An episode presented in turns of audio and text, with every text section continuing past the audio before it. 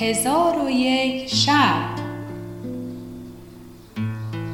ترجمه عبداللطیف تسوجی تبریزی. راوی فرزانه عالمی. شب سیصد و دهم.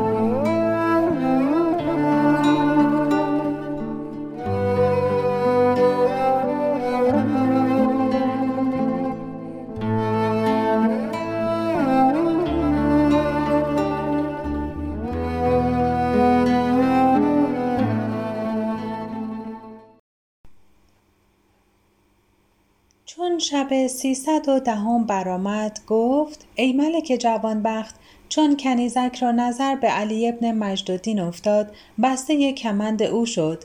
از آنکه علی ابن مجدالدین بدیع الجمال و نیکو شمایل بود.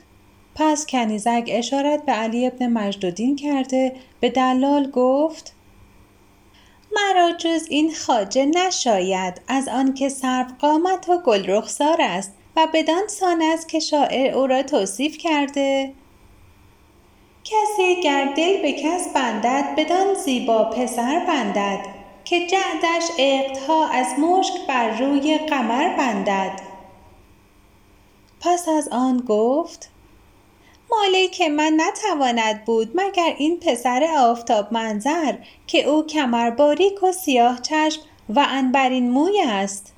چنانچه شاعر گفته بسا همی جولان زلفش گرد لالستان بود. عشق زلفش را به گرد هر دلی جولان بود.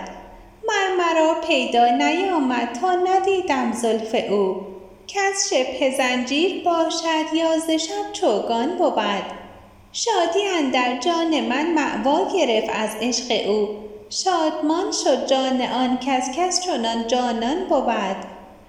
تا جهان بوده است کس بر باد نفشانده است مشک. زلف او را هر شبی بر باد مشک افشان بود.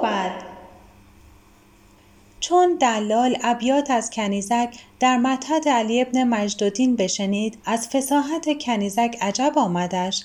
خداوند کنیزک به دلال گفت از فصاحت او عجب مدار و از حفظ کردن ابیات نغزش به شگفت اندر مباش. که او قرآن مجید را به هفت قرائت همی خواند و احادیث شریفه را به روایات صحیحه روایت کند و هفت قلم را بسی نیکو نویسد و از علوم چندان بداند که عالمان دانشمند خوشه چین خرمن او هستند و دستهای او از زر و سیم بهتر است از آنکه او به هشت روز پرده حریر بدوزد و در هر پرده پنجاه دینار زر سرخ سود کند.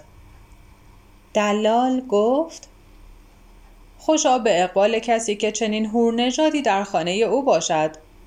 پس از آن خواجه کنیزک به دلال گفت او را به هر کس که خود خواهد بفروش.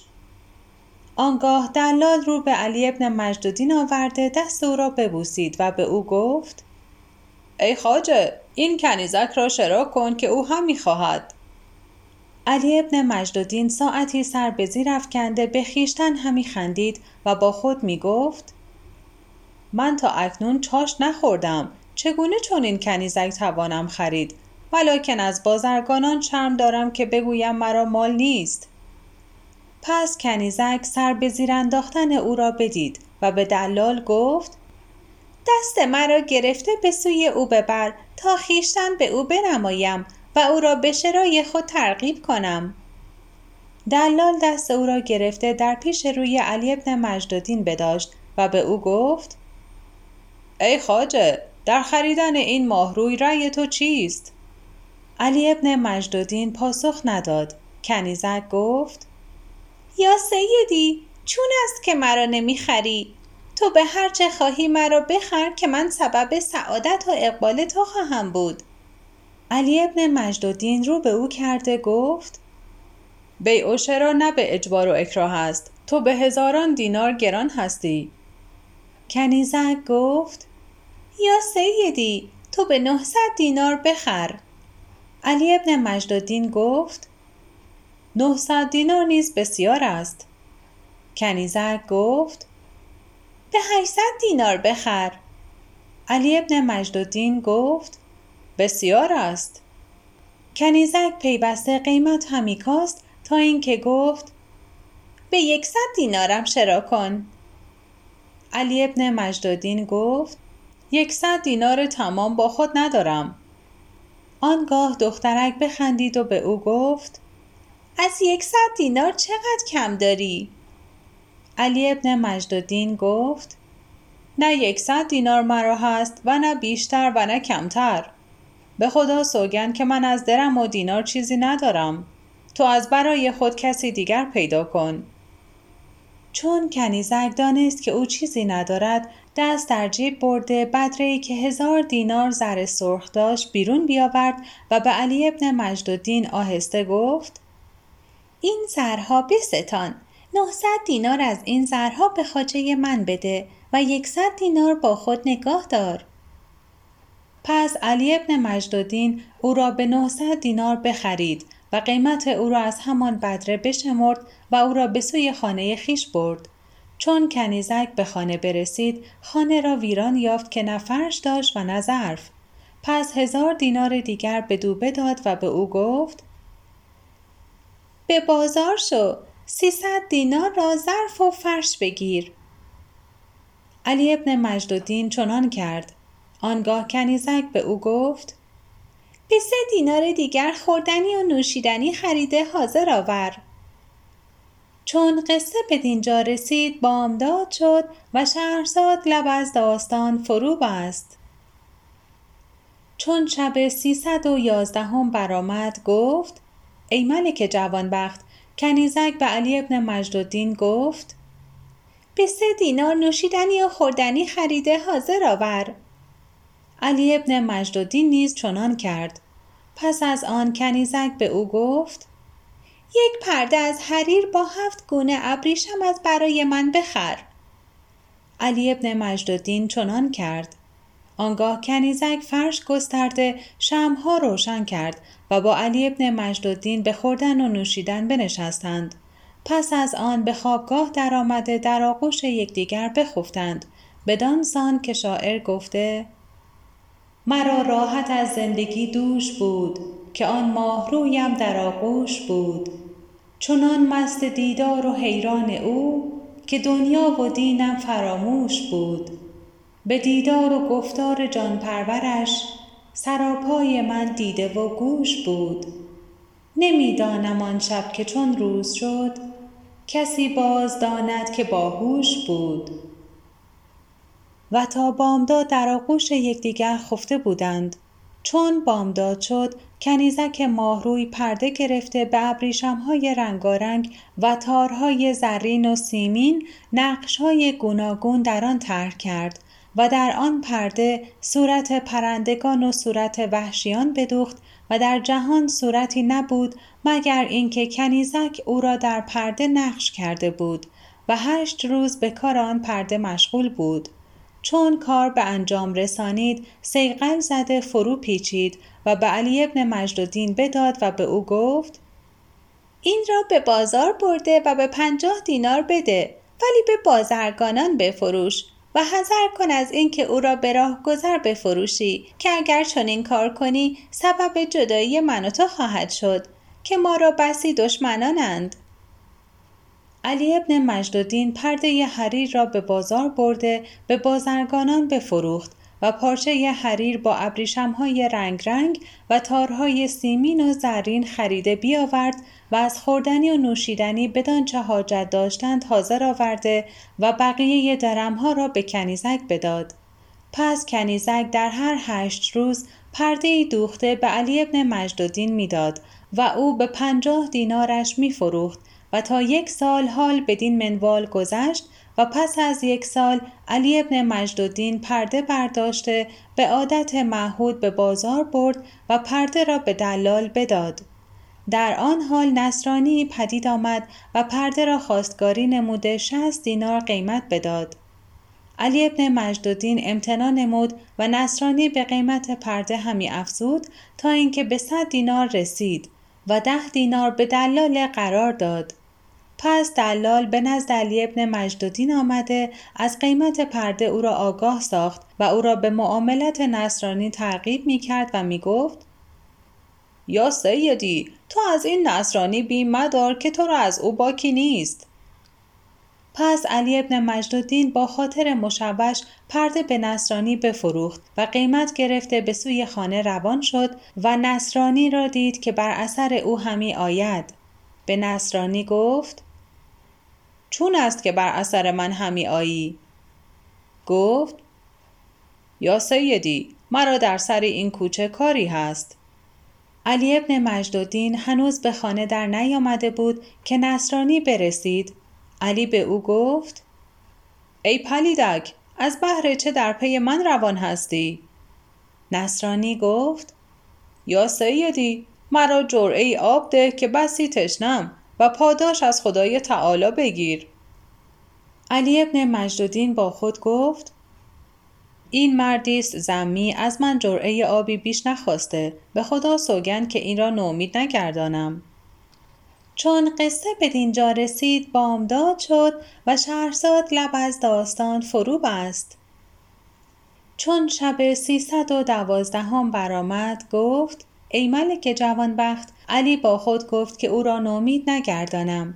پس به خانه اندر آمده کوزه ای آب بگرفت و کنیزک او زمرد چون او را بدید به او گفت یا حبیبی پرده را فروختی یا نه؟ گفت آری فروختم. زمرد پرسید به بازرگانان فروختی یا به راه گذری؟ راست گو که مرا به دل بوی فراق رسید. علی ابن مجدودین گفت به بازرگانش فروختم. کنیزک گفت حقیقت کار به من بگو تا در تدارک آن بکوشم و بازگو که کوزه آب بهر چه گرفتی؟ علی ابن مجدالدین گفت همی خواهم آب به دلال دهم. کنیزک گفت سبحان الله چرا از دشمن حذر نمی کنی؟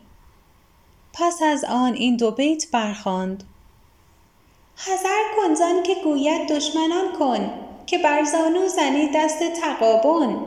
گرد راهی نماید راست چون تیر از او برگرد و راه دست چپ گیر. القصه علی ابن مجدودین کوزه آب بیرون آورد. نصرانی را در دهلیز خانه یافت. به او گفت ای پلیدک چگونه بی اجازت من به خانه آمدی؟ نصرانی گفت یا سیدی به در خانه ایستادن و در دهلیز خانه آمدن فرقی ندارد. پس کوزه آب به او داد. نصرانی آب بخورد و کوزه به علی ابن مجدودین بداد. علی ابن مجدودین کوزه گرفته به او گفت برخیز و از پی کار خود رو. نصرانی گفت یا سیدی از آن کسان مباش که نیکویی کنند و منت نهند.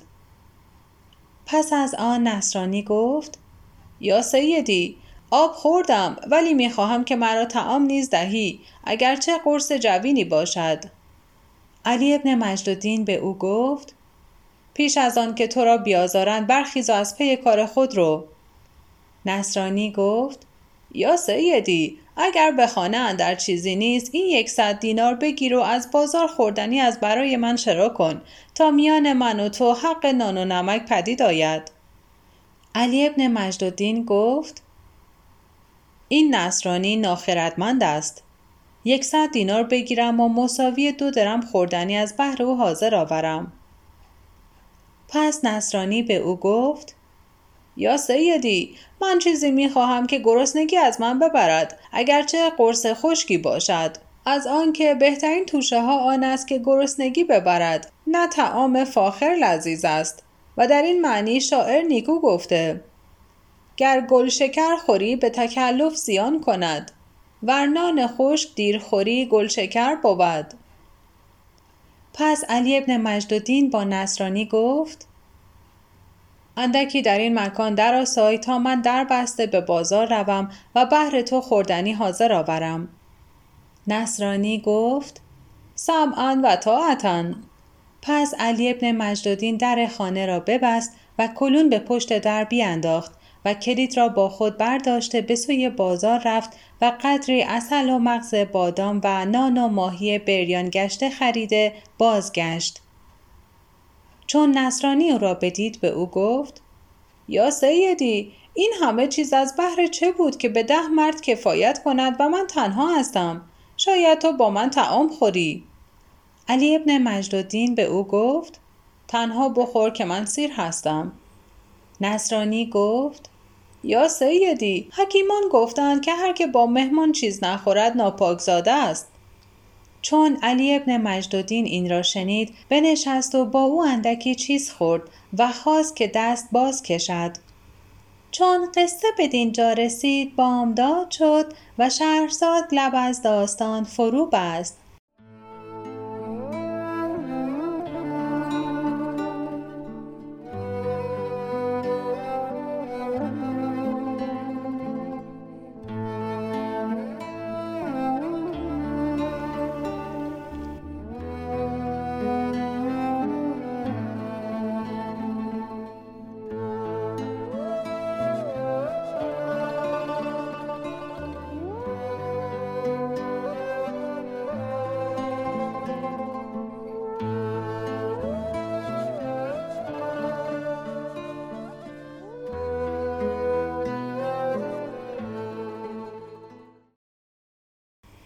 چون شب سیصد و سیزدهم برآمد گفت ای ملک جوانبخت علی ابن مجدالدین چون خواست دست از تعام باز کشد نصرانی مغز بادامی را گرفته پوست از وی برداشت و دو نیمه کرد و در نیمه آن بنگی مکرر که پیل را از پای در انداختی به کار برد و با اصلش بیامیخت و به علی ابن مجدالدین گفت یا سیدی تو را به دین خود سوگند می دهم که این را نیز بخور.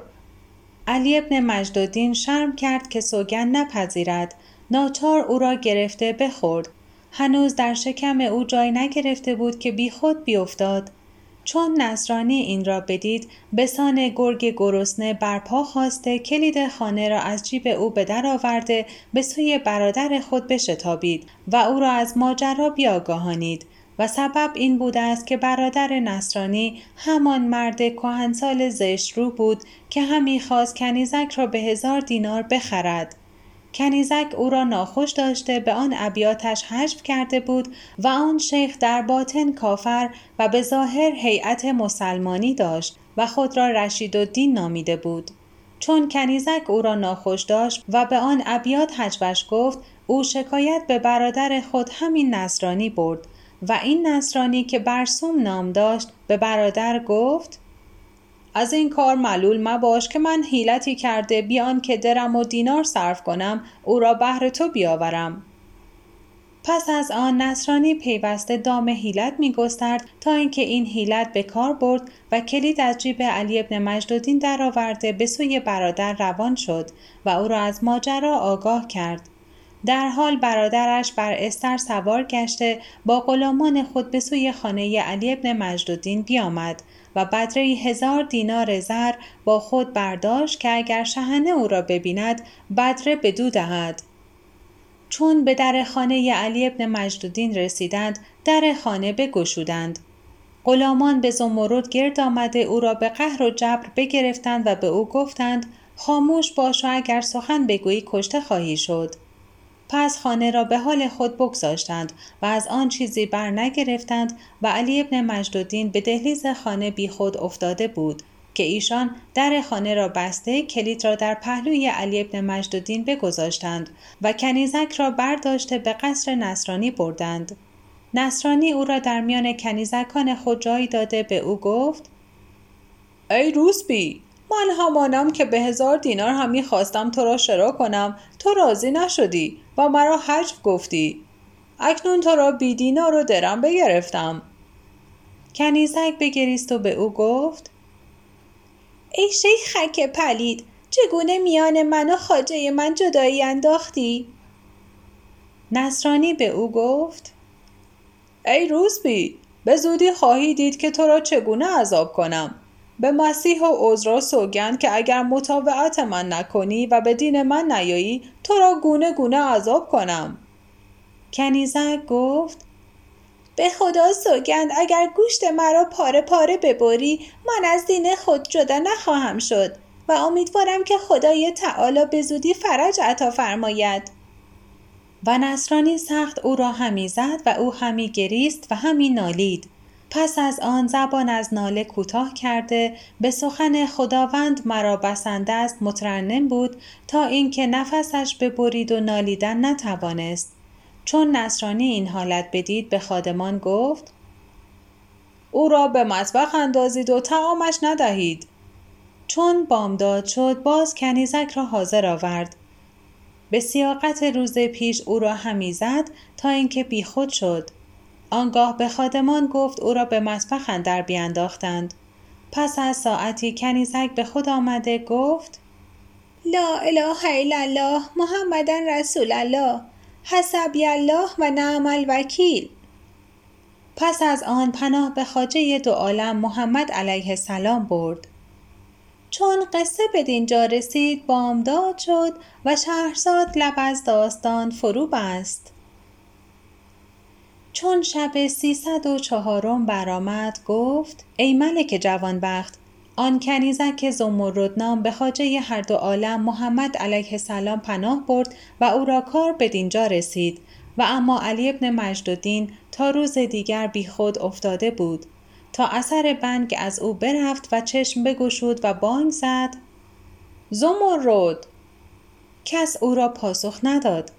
پس برخواسته به خانه اندر آمد. خانه را از آن ماهرو خالی یافت. دانست که این ماجرا از نصرانی بدو رفته. آنگاه فریاد برکشیده بنالید و آب از دیدگان بریخت و این ابیات برخواند اگر شناختمی قیمت وسال ای ماه مرا زمانه نگردی ز درد هجر آگاه. مرا ز هجر تو چون روی توست دیده سپید. مرا ز عشق تو چون موی توست نامه سیاه. گهی ز دیده برآرم ز اشتیاق تو خون. گهی ز سینه برآرم در انتظار تو آه.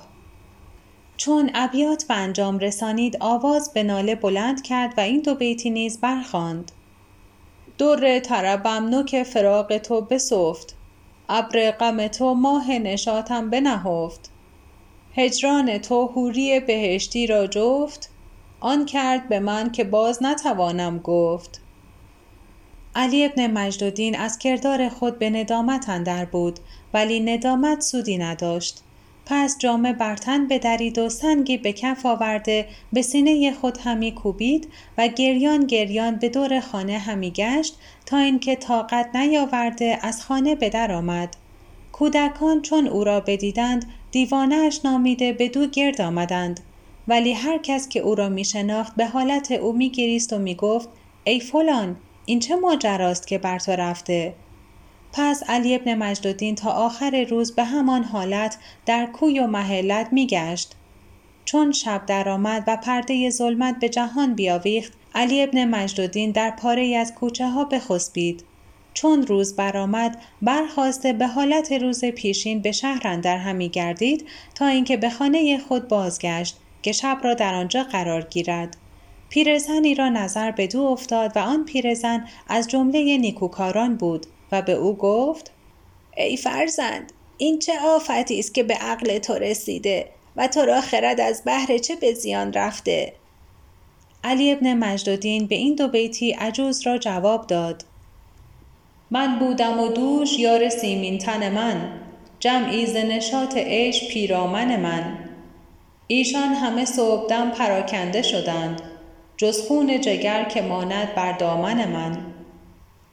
عجوز چون بدانست که او عاشقی است از یار جدا گشته به او گفت ای فرزند همی خواهم که حکایت خود به من بگویی و از مصیبتی که تو را رسیده مرا بیاگاهانی. شاید که من تو را یاری کنم. علی ابن مجددین تمامت آنچه از برسوم نصرانی بر او گذشته بود بیان کرد. چون عجوز ماجرا بدانست گفت ای فرزند تو معذوری. پس عجوزک را دل بر او بسوخت و آب از دیده بریخت و این دو بیت برخواند چشمی که نظر نگه ندارد بس فتنه که بر سر دل آرد. کس بار مشاهدت نچیند تا تخم مجاهدت نکارد. چون عجوز دو بیت پنجم رسانید به او گفت ای فرزند برخیز قفسی چون قفس زرگران بخر و خاتمها و دستبندها و خلخالها و زیورهایی که زنان را به کارایت چرا کرده و از مال مزایقت مکن و همه آن چیزها را به قفس اندر نهاده پیش من آور که من او را بر سر گذاشته به صورت دلالان گرد خانه ها بگردم تا خبر کنیزک را از بحر تو بیاورم. علی ابن مجدودین از سخن عجوز فرهناک گشته دست او را بوسه داده و به سرعت برفت و تمامت آنچه را که عجوز خواسته بود حاضر آورد. آنگاه عجوز برخواسته جامعه کهن پوشیده و چادری زردگون بر سر کرده و عصایی به دست گرفته قفس برداشت و به هر کوچه و برزن گرد خانه ها همی گشت تا اینکه خدای تعالی او را به قصر آن پلیدک رشید و دین نصرانی دلالت کرد. و از درون خانه آواز ناله بشنید. در بکوفت. چون قصه به دینجا رسید بامداد شد و شهرزاد لب از داستان فرو بست چون شب سیصد و پانزدهم برآمد گفت ای ملک جوانبخت چون عجوز از درون خانه ناله شنید در بکوفت. کنیزکی از کنیزکان نصرانی آمده در بگشود و عجوز را سلام داد. عجوز به او گفت در نزد من چیزهای فروختنی هست آیا در این خانه کسی هست که چیزی از من بخرد؟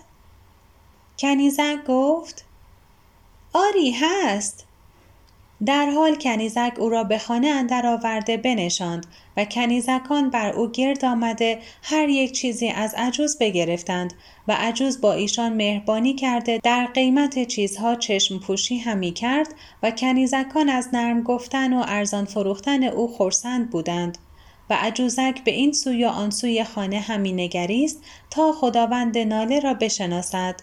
ناگاه او را نظر به زمرد افتاد و او را بشناخت و گریان شد و به کنیزکان گفت ای دخترکان این بینوا را چه روی داده که به این حالت افتاده؟ کنیزکان قصه به عجوز باز گفتند و گفتند که این کار نه به اختیار ماست بلکه خاجه ما ما را به این کار فرموده و او اکنون به سفر رفته. عجوز به ایشان گفت ای دخترکان من را به شما حاجتی هست و آن این است که شما بند از این بیچاره بردارید. چون خاجه بازگردد دوباره بندش نهید و پاداش نیکو از پروردگار بگیرید. کنیزکان سخن او را بپذیرفتند و بند از زمرد برداشته نان و آبش بدادند. پس از آن عجوز به نزد زمرد رفته به او گفت ای دخترک به زودی خدای تعالی تو را گشایش دهد. و آهسته به او گفت از نزد خاجه تو علی ابن مجدودین آمدم و او امشب به پای قصد خواهد آمد. در آنجا سفیری خواهد زد. چون آواز سفیر بشنوی تو نیز سفیری بزن. آنگاه از ریسمانی خود را بیاویز که او تو را گرفته خواهد برد. پس زمرد شکر عجوز را به جا آورده و عجوز از خانه به در آمد و نزد علی ابن مجدالدین رفت و او را از واقعه بیاگاهانید. و به او گفت چون شب از نیمه بگذرد در فلان کوچه به پای قصر آن پلیدک رو و در آنجا ایستاده سفیری بزن که کنیزک تو زمرد از ریسمانی آویخته به نزد تو آید. آنگاه تو او را گرفته به هر جا که خواهی ببر. علی ابن مجدالدین عجوز را شوگذاری کرد و آب از دیدگان ریخته این ابیات برخواند اگر دستم دهد روزی که انصاف از تو بستانم فضای عهد مازی را شبی دستی برافشانم. فراقت سخت می آید ولکن صبر می باید. که گر بگریزم از سختی رفیق سست پیمانم. شبان آهسته می نالم مگر رازم نهان ماند. به گوش هر که در عالم رسید آواز پنهانم. چون ابیات به انجام رسانید بنالید و سرشک به گونه روان ساخته این دو بیت نیز بخواند. کی نهم روی دگرباره به آن روی شما کی زنم دست دگرباره به آن زلف سیاه؟ بروم روی بر آن روی نهم کامد وقت. بروم دست در آن زلف زنم کامد گاه. پس از آن صبر کرد تا نیمه ای از شب گذشت. آنگاه برخواسته در همان کوچه به پای قصر آن پلیدک بیامد و در مستبه پای قصر بنشست. چون دیرگاهی رفته بود که از دوری آن ماهروی نخفته بود خواب بر او چیره گشت و مانند مستان بیفتاد چون قصه به دینجا رسید بامداد شد و شهرزاد لب از داستان فرو بست.